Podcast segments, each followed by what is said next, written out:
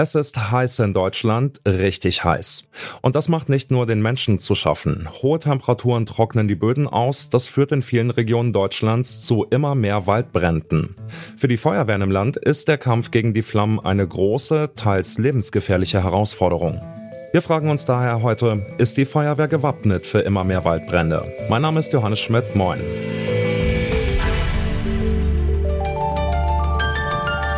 Zurück zum Thema.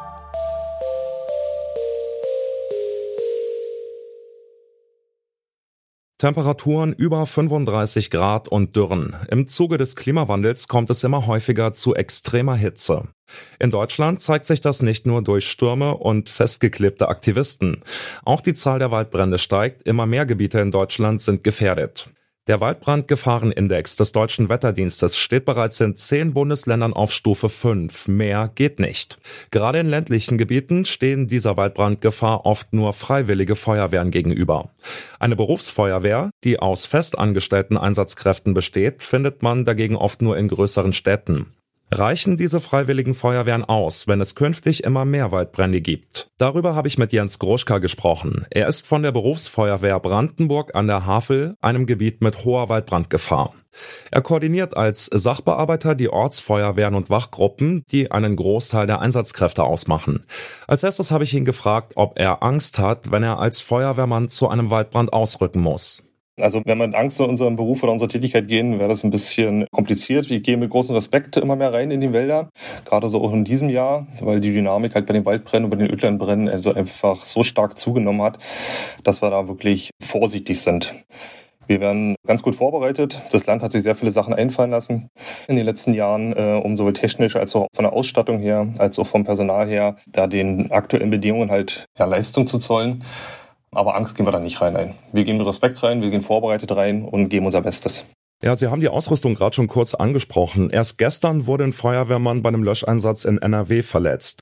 Sind die freiwilligen Feuerwehren in Ihrer Region gut genug ausgestattet? Also fühlen sich die Kameraden, die Kameradinnen gut ausgerüstet, wenn sie in den Einsatz gehen? Also muss ich dazu sagen, wie Sie sagten in der Anmoderation, dass äh, Land Brandenburg sind so 98 Prozent der Kameraden oder Kameradinnen alle ehrenamtlich. Die werden also nicht dafür bezahlt. Es gibt lediglich fünf Berufsfeuerwehren im Land bei uns.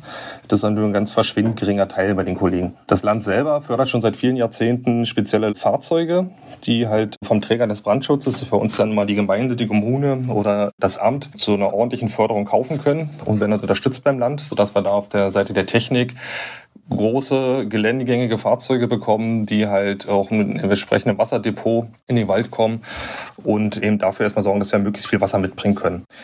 Dann ist die, hat sich die ganze Philosophie der Waldhundekämpfung verändert in den letzten paar Jahren. Dazu gab es auch diverse Lehrgänge, Seminare und Kurse auf Landesebene bei uns für die Führungskräfte. Es gilt also nicht nur unbedingt das Ziel, möglichst viel Wasser in den Wald zu bekommen, sondern dieses Wasser, was wir dabei haben, auch möglichst effizient auf den Brandherd zu bekommen. Also durch Schläuche mit kleineren Durchflussmengen, effizientere Strahlrohre und so weiter. Was, glaube ich, noch ein großes Manko ist bei den Freiwilligen auch, vor allem bei den kleineren Gemeinden und Kommunen, wo das Geld halt nicht so da ist, ist, glaube ich, die Ausstattung mit der persönlichen persönlichen Schutzausrüstung. Ich glaube, die meisten Träger des Brandschutzes sind glücklich, wenn sie ihren Kameradinnen erstmal eine persönliche Schutzausrüstung stellen können, die heutzutage sehr viel Geld kostet. Und da jetzt noch eine spezielle so zu kaufen für die jetzigen Temperaturen und Vegetationsbrandbekämpfung, das ist, glaube ich, für die meisten nicht möglich. Da bräuchte man dringend Unterstützung vom Land oder vom Bund. Die Ausstattung mit Schutzausrüstung könnte also besser sein. Jens Gruschka hat mir außerdem von Problemen erzählt, die man so nicht unbedingt auf dem Schirm hat. Die haben nämlich mit der Baumkultur und auch mit der Digitalisierung zu tun. Wir haben nun mal hier riesige Monokulturen an Kiefern, die dann auch bei den Temperaturen sehr, sehr schnell austrocknen bei unseren Böden und dann auch sehr schnell durchzünden und eben sehr, sehr schnelle und heiße Feuer produzieren. Also der Wald musste die nächsten Jahrzehnte Stück für Stück umgebaut werden. Durch Mischwälder oder durch Laubwaldgürtel. Das ist das erste Ding. Es müssen wieder die Brandschneisen in den Wäldern ertüchtigt werden was eben bei den Privatwäldern oder auch bei den Landesforsten nicht immer funktioniert. Sodass eben Abschnitte gebildet werden können in den Waldgebieten, sodass das Feuer nicht weiterspringen kann. Und hier gerade in unseren ländlichen Regionen haben wir Probleme mit dem Ausbau des Digitalfunks beziehungsweise des Mobilfunknetzes. Es gibt immer noch weiße Stellen hier in unserer Region, wo wir weder mit unseren Digitalfunkgeräten kommunizieren können, noch mit einem ja, Mobilfunktelefon kommunizieren können, was natürlich dann die Führung und Nachalarmierung deutlich erschwert. Also da müsste das Land ran. Wie sieht es eigentlich mit der Struktur der Feuerwehren in Deutschland aus? Funktioniert ein System aus vielen Freiwilligen und nur wenig festangestellten Einsatzkräften? Dr. Ulrich Cemolino meint, ja. Durch das gute Netzwerk hat es sogar Vorteile gegenüber einer reinen Berufsfeuerwehr, wie zum Beispiel in Italien. Ulrich Cemolino ist Branddirektor in Düsseldorf und Leiter des Arbeitskreises Waldbrand beim Deutschen Feuerwehrverband. Ihn habe ich gefragt, wie es um das öffentliche Bewusstsein für Waldbrände in Deutschland steht. Also Deutschland hat das Problem ja, dass wir ähnlich wie bei den Starkregenereignissen das Ereignis ja seit vielen Jahrhunderten immer wieder kennen. Es haben in den letzten Jahren eine Häufung, das könnte am Klimawandel liegen, aber insgesamt geht die Zahl der Brände nach wissenschaftlichen Untersuchungen in Deutschland eher zurück. Das hat verschiedene Ursachen, liegt an der besseren Früherkennung, liegt an der eigentlich ganz guten äh, Pflege der Vegetation, die wir die letzten Jahrzehnte immer hatten. Okay, das nimmt jetzt ein bisschen ab durch verschiedene Probleme, wie zum Beispiel eben die Sturmschäden und die Trockenschäden und den Borkenkäferbefall. Haben wir also in einigen Waldbereichen großflächig Probleme. Aber insgesamt über die Jahrzehnte ist im Durchschnitt die Vegetationsbrandzahl eher zurückgehend. Da gibt es ganz gute Untersuchungen von Professor Müller aus Dresden. Wir hatten in den Vorjahren auch schon sehr große Feuer. 2002, 1992, 1975, 76 haben viele halt wieder vergessen. Und jetzt haben wir halt eine Häufung. Und es wird wahrscheinlich im nächsten oder übernächsten Jahr eh wieder feuchter werden. Und meine Sorge ist, dass man es wieder vergisst. Das können wir uns aber nicht erlauben, weil wie bei anderen Lagen auch, Änderungen herbeizuführen in diesen Strukturen brauchen Zeit. Und die Zeit müssen wir uns einfach nehmen. Auch wenn mal die Lagen nicht so häufig kommen, wie das vielleicht politisch sinnvoll wäre, um dann irgendwas zu bekommen. Welche Änderung tut denn am dringendsten Not? Was würden Sie denn sagen, in welchem Bereich muss sich am dringendsten was tun, damit Deutschland auf solche Lagen, auf Waldbrandlagen vorbereitet ist? Also zum einen müssen wir die Ausbildungsthematik sowohl bei dem einzelnen Feuerwehrmann, Feuerwehrfrau ganz unten anfangen. Also wie geht man mit dem Handwerkzeug um? Wie nutze ich dünne Schläuche?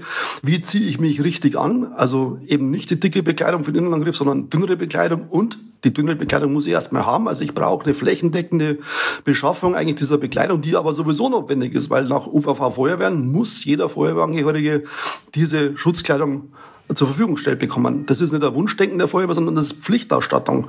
Da haben wir einen gewissen Nachholbedarf. Wir haben einen gewissen Nachholbedarf bei einzelnen Fahrzeugen, also geländegängige Fahrzeuge für die Waldbrandbekämpfung, sowohl als Löschfahrzeug als auch als Tanklöschfahrzeug. Die Tanklöschfahrzeuge, die in Angriff fahren, bräuchten auch spezielle Ausstattung mit geschützten Leitungen. Da haben wir noch zu wenige Autos. Da könnten wir ein bisschen was nachrüsten. Und wir müssen in Strukturen arbeiten. Das bedeutet sowohl im Bereich der Führung, größere Einheiten und Verbände müssen wir noch ein bisschen mehr machen, also untereinander austauschen, Informationen und miteinander gemeinsam den Einsatz abarbeiten. Bei Waldbränden denken viele klassischerweise an Australien, Griechenland oder Spanien. Aber auch Deutschland wird klimawandelbedingt immer mehr zum Waldbrandland. Das bekommen Brandbekämpfer wie Jens Gruschka im Havelland schon jetzt zu spüren. Bisher gelingt es noch, der Flammen im Sommer Herr zu werden, auch dank des engmaschigen Netzes aus tausenden Feuerwachen im ganzen Land. Und dank der vielen freiwilligen Feuerwehrleute. Doch gerade weil sie es sind, die sich für uns in Gefahr begeben, sollten wir sie anständig ausstatten.